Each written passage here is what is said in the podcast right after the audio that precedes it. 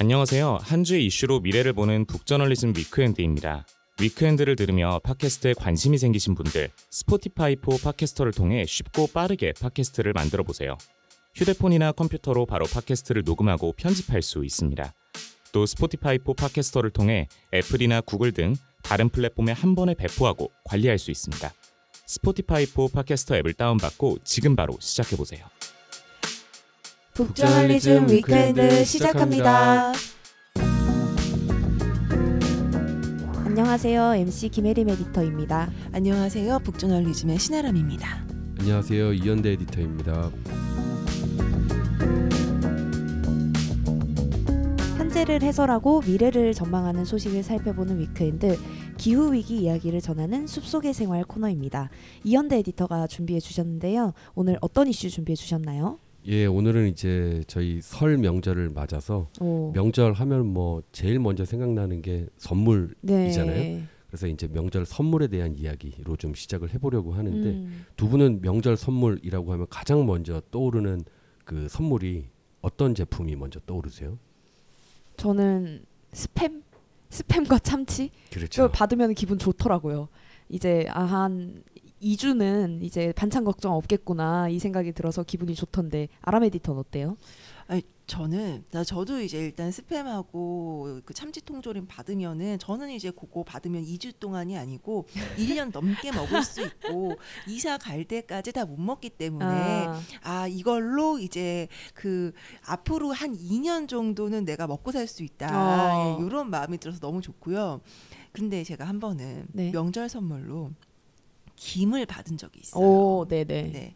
이제 그 지역을 약간 홍보하시려고 그 지역의 특산물인 음. 김을 이제 정말 박스로 제가 혼자서 들 수도 없는 커다란 박스로 보내주셨는데 네. 와 진짜 김을 먹어도 먹어도 안 끝나는 거예요. 아, 그래서 한 4년?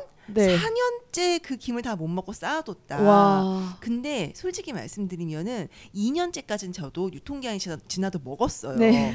근데 3년째쯤부터는 약간 김에서 쩐내가 아, 나더라고요. 그쵸, 그쵸. 그 기름 예. 냄새. 예. 그래서 이제 그 쓰레기 봉투를 비울 때마다 음. 김을 조금씩 뜯어가지고 아. 버리고 분리수거하고 하는 지난한 과정을 거치느라 아. 4년이 걸렸던 기억이 나네요. 네. 정말 명절 선물 이거 좀 너무 많고 맞아요, 맞아요. 버리게 되고 맞아요. 그런 경우 좀 많은 것 같아요. 맞아요, 맞아요.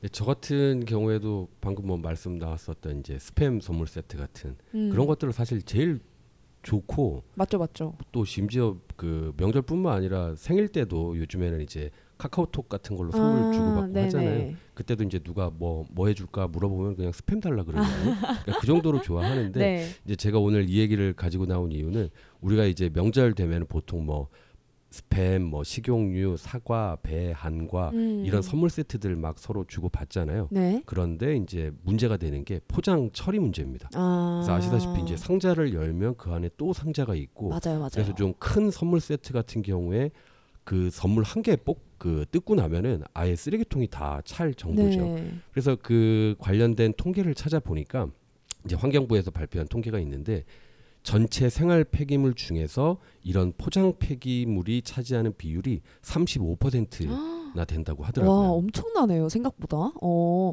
아니 이거 정부에서 가만히 있으면 안 될 것 같은 수치인데요. 예, 그렇죠. 그래서 당연히 정부에서도 단속을 하고는 있어요. 그래서 지자체에서 이런 뭐 추석이나 설이나 이런 명절을 앞두고는 백화점이나 시장 뭐 이런 데를 막 돌아다니면서 그 선물 세트 같은 것들이 과대 포장이 되지 않았나 점검하고 어떤 특정 기준을 넘으면 음. 과태료가 최대 300만 원까지 이렇게 어. 부과될 수 있습니다. 어 제가 받았던 선물 세트들 생각을 해봤을 때 굉장히 많이 적발될 것 같은데요.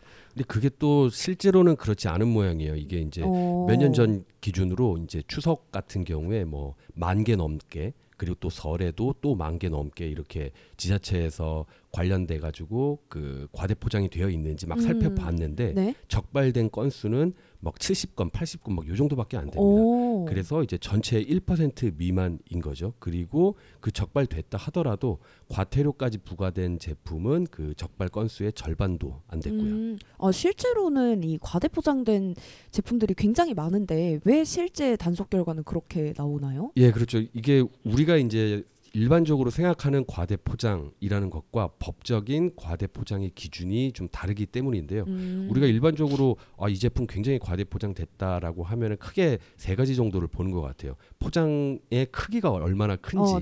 그리고 포장을 몇 번이나 이렇게 횟수, 음. 그리고 포장 재질이 뭘로 돼 있는지 이렇게 크게 세 가지일 텐데 네. 먼저 포장 크기 같은 경우는 전체 제품에서 포장 공간이 차지하는 비율 이거를 이제 나라에서 규제를 하고 있어요. 네. 그래서 화장품류 같은 경우에는 그 포장 공간이 전체의 10%를 넘으면 안 됩니다. 음. 그리고 뭐 가공식품 같은 건 15%를 넘으면 안 되고 주류 같은 선물 세트는 또 25%를 넘으면 안 되고요. 네. 이걸 넘으면 이제 적발되는 거죠. 오. 그리고 횟수 제한 같은 경우는 의류는 한 번만 포장할 수 있어요. 한 번만 쌀 수 있고 아, 네. 나머지 제품들은 두 2회 포장까지 가능합니다. 이걸 넘으면 또 적발되는 거고요. 그리고 포장재 같은 경우는 이제 뭐 대표적으로 PVC 코팅 포장재 이런 걸 사용하면 또 적발됩니다. 음, 아니 이 1, 1회에서 2회 포장까지 가능하다고 했을 때 뭐 예를 들어서 홍삼액 같은 거 받으면 홍삼액을 그냥 줄 수는 없으니까 이제 병에다 담고 그걸 이제 박스에 넣고 막 때때로는 이제 보자기에도 싸가지고 그렇죠. 주잖아요. 그러면은 3회 포장한 거 아니에요? 그러니까 이게 좀 이 규제에 좀 맹점이 있는데 그 세트 제품 과대 포장이 위반이냐 아니냐를 결정할 때 제품의 포장만 고려한다라고 아. 해요. 그래서 이제 방금 말씀 주신 홍삼액 같은 경우에 이게 작은 플라스틱 병에 들어 있고 그러니까 1회 포장이 된 거죠. 네. 그리고 그거를 또 종이 상자에 낱개를 또 넣어, 넣어 놓잖아요. 네. 그럼 2회 포장이 된 거고 그 낱개들이 모여서 큰 박스에 들어가니까 네. 3회 포장이 된 셈인데 이거를 이제 규제를 할 때는 그 종합 세트를 포장을 한 그거 한 개만 카운팅을 하는 겁니다. 어, 되게 뭔가 맹점이 있네요, 정말. 예, 어, 그렇죠.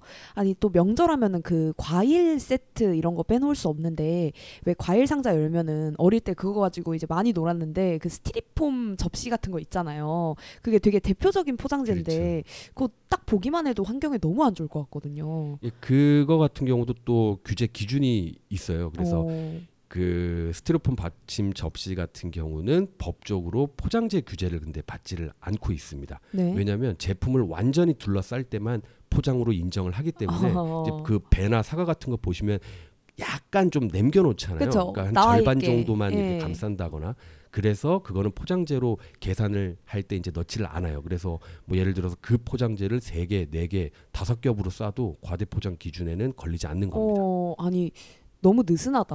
뭔가 그리고 포장이라는 거에 대한 정의도 되게 막 각기마다 다르니까 또. 그렇죠. 그래서 이게 그 정부에서도 이런 규제를 좀 강화하고 싶어도 또 마냥 강화, 강화하기만은 또 어려운 게 네. 업계 사정도 또 있거든요. 왜냐하면 이제 음. 비교적 고가 제품인데 뭐 배 선물 세트 같은 거 진짜 가격이 상당하잖아요. 그렇죠, 그렇죠. 그런데 그게 저 배송 과정에서 뭐 파손이 된다거나 아. 그러면 예, 큰 문제가 있을 수 있고 또 방금 말씀 나눴었던 그 받침 같은 경우에 이걸 만약에 종이로 한다 치면은 식품에서는 이제 물이 될 수 있잖아요. 음. 그래서 이제 뭐 그 포장재가 찢어지거나 이런 문제가 있어서 이제 업계의 반발이나 이런 의견들을 좀 고려해서 지금 현재의 좀 규제가 만들어진 것 같아요. 어, 아, 정말 업계 사정도 이해되긴 해요. 이게 또 고가 상품들인데 뭐 이제 배송 과정에서 파손이 되거나 손상 우려도 있고 그리고 또 무엇보다 이게 명절 선물이기 때문에 받았을 때 그 한알은 받았다, 기분이 좋다 이런 그렇죠. 느낌을 주려면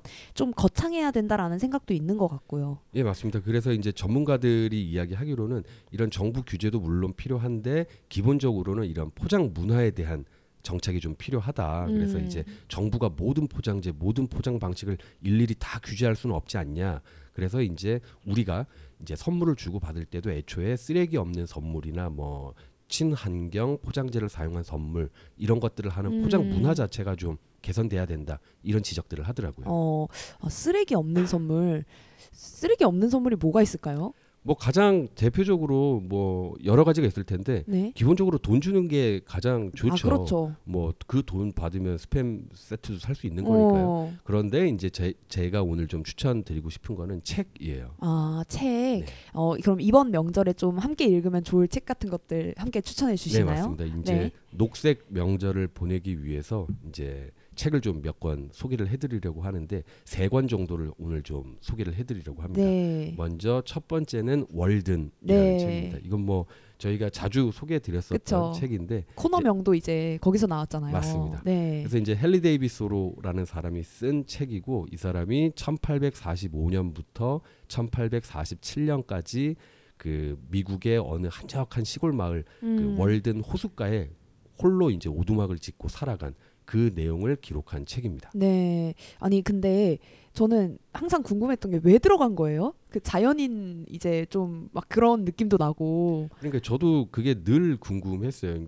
기왕이면은 뭐 바닷가나 이런 데도 괜찮은데 그러니까요. 왜 하필 또 이제 북미 지역에는 막 곰 같은 맹수들도 있잖아요. 네. 근데 왜 숲으로 가- 갔나 이런 생각들을 해 봤는데 이제 책에 그 내용이 나와 있기는 해요. 이제 서로가 말하기로는 오직 삶의 필수적인 사실들만을 직면하고 인생의 모든 골수를 빼먹기 위해서 자기는 숲으로 들어갔다. 그래서 어. 풀이하자면 이제 인간의 기본적인 아주 필수적인 욕구만 충족시키는 간소한 삶을 살아보겠다. 음. 그래서 이제 스스로를 어떻게 보면 유배시키는 거죠. 네. 그래서 이제 인적이 드문 숲으로 갔습니다. 어 그렇군요. 뭔가 미니멀 라이프 이런 느낌도 들고 아, 저도 한번 그렇게 살아보고 싶다라는 생각도 같이 드네요. 네, 두 번째 책은 뭔가요? 예, 두 번째 소개하고 추천드릴 책은 파타고니아 파도가 칠 때는 서핑을이라는 어, 책입니다. 이건 어떤 책이에요? 예, 이거는 이제 그 미국 아웃도어 브랜드 파타고니아의 창업자 이본 쉬나드라는 사람인데 네. 이분이 쓴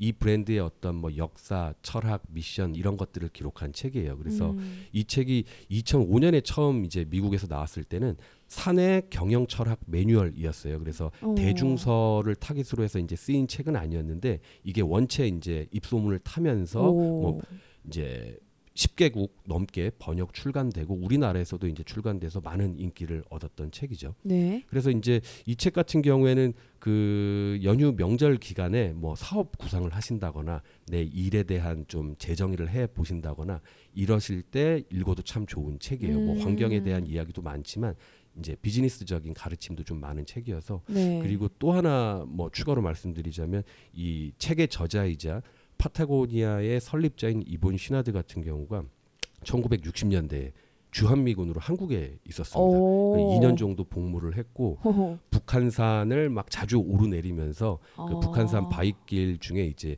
쉬나드의 이름을 딴 그런 루트도 있어요. 아 진짜요? 그러니까 뭐 등반가이기도 한 분이셨으니까요. 오. 그래서 뭐 우리나라와의 인연도 있고 여러모로 또 잘 읽히는 재밌는 책입니다. 어, 아, 저도 한번 읽어봐야겠어요. 아니 북한산을 좋아하셨구나. 좀 그런 뭔가 뒷얘기가 숨어져 있는지 몰랐네요. 어 그렇군요. 이 세 번째 책은 뭔가요? 예, 세 번째 책은 이제 저희 북저널리즘이 발행한 책을 들고 어. 왔는데 지구에 대한 의무라는 책입니다. 네. 그래서 영국 언론 가디언에 실렸던 환경 관련한 좀 긴 아티클들 이런 것들 중에 저희가 좀 몇 편을 엄선해서 엮은 책이고요. 네. 뭐 플라스틱 이야기, 에어컨 이야기, 또 빙하가 녹고 있는 이야기 여러 이야기 담고 있는데 그 중에 뭐 오늘 짧게 소개해드릴 내용은 그 굿바이 플라스틱이라는 제목이고 그 플라스틱에 대한 이야기를 다룬 article입니다. 음. 그래서 제가 요 굿바이 플라스틱 이 article을 읽으면서 제일 좀 인상 깊었던 그 대목 중에 하나가 1969년에 이제 닐 암스트롱이 달 표면에 발을 탁 내딛잖아요. 네. 그때 이제 그리고 나서 미국 국기를 딱 달 표면에 꽂는데 그렇죠. 그게 플라스틱이라고 하더라고요. 아, 나일론으로 만든 거라서. 네. 예, 그래서 그게 되게 좀 재미 있었고 음. 또그 책 내용 중에 이제 재밌는 것 중에 하나가 그 1955년에 경제학자 빅터 리보라는 사람이 이런 말을 해요. 이제 플라스틱 때문에 이제 이런 말을 하게 된 건데 우리는 증가 일로의 생산 속도에 맞춰 물건들을 소비하고 소각하고 닳도록 써버리고 바꾸고 버려야 한다라는 어. 말을 하는데 네. 이게 정말로 대표적으로 플라스틱의 뭐 문제를 좀 지적하고 있는. 예 그런 말인 것 같아요. 음. 예, 그래서 이제 지금까지 책 세 권을 소개를 해 드렸는데요. 명절 연휴에는 이제 가족 친지분들한테 이런 책들을 좀 선물해 주셔도 좋을 것 음. 같고 아니면 나를 위한 선물로 이제. 구입하셔서 한번 읽어 보셔도 좋을 것 같아요. 그리고 이제 끝으로 두 분도 책 소개, 책 추천 한 권씩 해 주시면 어. 좋을 것 같습니다. 아람 에디터는 뭔가 추천할 만한 책 있나요? 저 저부터 하는 건가요? 네, 네. 아, 예. 저좀 생각해 보려고요. 아, 예. 아, 이렇게 시간을 버시는군요. 아, 네. 네.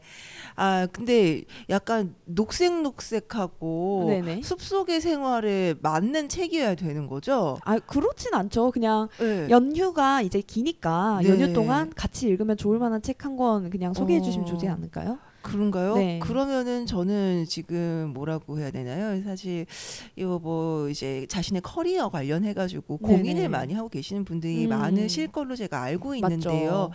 또 이제 그, 그 취업 같은 거 음. 고민하고 계시는 분들이면 당연히 다들 알고 계실 그 사이트 원티드 랩이라고 있지 아, 않, 않겠습니까? 맞죠. 네, 원티드에서 이제 이 관련된 내용을 연구하는 원티드 랩이라는 곳이 있는데 음. 거기서 이번에 정말 명작 중에 명작을 출간했죠. 그렇죠. 네. 대이직 시대라고 해가지고 네네. 왜 MZ 세대 왜 이렇게 이직을 할까? 아, 네. 아, 그거에 대해서 명쾌한 해답을 내려주고 네. 또 이직 도움까지 주는 어떤 네. 굉장히 실용적이면서도 재미있는 책이다. 네, 정말 그리고 혹시라도 지금 요그 저희 위크엔드 듣고 계시는 분들 중에서 그 이를테면 HR 부서에 계시는 분들이라든지 음. 인사과에서 이제 부장님쯤 되시는 분들이 가장 고민하실 거예요. 왜 이렇게 이직을 하지? 그치 그치. 왜 이렇게 나가지? 네. 이런 분들 계시다면은 정말 필독서라고 할 수 있을 것 같은데요. 연휴 동안에 마음을 비우고 이직 음. 트렌드에 대해서 네. 생각해 보시는 건 어떨까? 어. 예, 이런 생각이 들어가지고 추천을 해드리고요. 네. 그리고 이제 저희 숲속의 생활에 맞는 책으로는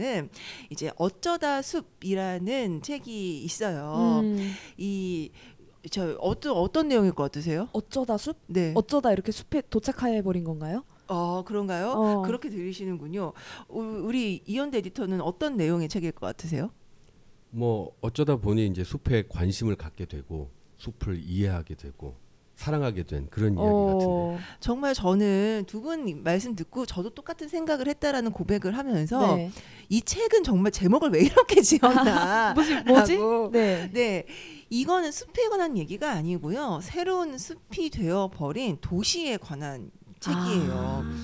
그러니까 어- 어쩌다가 도시가 지구상에서 가장 빠르게 성장하는 생태계가 되었을까라는 오. 질문을 던지고 이 도시에 보면은 나무도 있고 잡초도 있고 네. 비둘기도 있고 그쵸, 그쵸. 고양이도 있잖아요. 맞죠. 이러한 도시의 생태계에 관해서 진지하게 탐구해보고 음. 또 우리가 도시에 살고 있는 하나의 종으로서 어떻게 이들과 공생해야 될까에 대한 고민을 하는 책이거든요. 어. 굉장히 재미있는 내용이라 가지고 숲속의 생활을 즐겁게 듣고 계시는 청취자 여러분께 추천해드리겠습니다. 어 그렇군요. 아 저는 이제 두 분이 아주 좋은 비문학 책들 이렇게 소개해 주셨으니까 저는 이제 명절 연휴면 뭔가 이야기에 이렇게 빠지고 싶더라고요. 제가 항상 이제 영화를 보거나 막 아. 예, 그렇게 했었는데 네네. 이제 좀 긴 문학책 음. 이 이제 시즌을 맞이해가지고 좀 읽어보면 어떨까 해가지고 어, 기대됩니다. 제가 이제 눈물을 흘리면서 침대볼을 적시면서 읽었던 네. 그리스인 조르바 그리스인 조르바를 제가 정말 베개가 젖었어요. 그래가지고 아니 근데 아. 그리스인 조르바 읽으면서 배, 베개가 젖는 사람 아, 정말 흔치 않아요. 예, 그, 그 힐압 얘기가 정말 네네. 사람 마음을 올리고 네. 아 이게 그 저도 이제 에디터로서 글을 쓰고 이제 책을 편집하잖아요. 네네. 그런 입장에서 정말 배울 점이 너무 많은 책이었다. 그래서 꼭 이제 글이나 책에 좀 관심 있는 청취자분들 굉장히 많을 텐데 아 이게 삶의 태도랑 어떻게 좀 연결이 될까라는 지점에 대해서 고민을 하실 때 네. 그리스인 조르바 좀 추천해드리고 싶습니다. 너무 네. 좋네요. 네. 네, 명절 선물 과대 포장 이야기로 시작했는데 마지막에 책 얘기가 엄청나게 나온 것 같아요. 그래서 명절 이제 책 읽으시면서 또 재미있게 보내주시면 좋겠습니다. 북저널리즘 위크엔드는 북저널리즘 웹사이트와 애플 팟캐스트, 스포티파이, 네이버 오디오 클립 그리고 유튜브에서도 만나보실 수 있습니다. 그럼 내일도 위크엔드에서 만나요.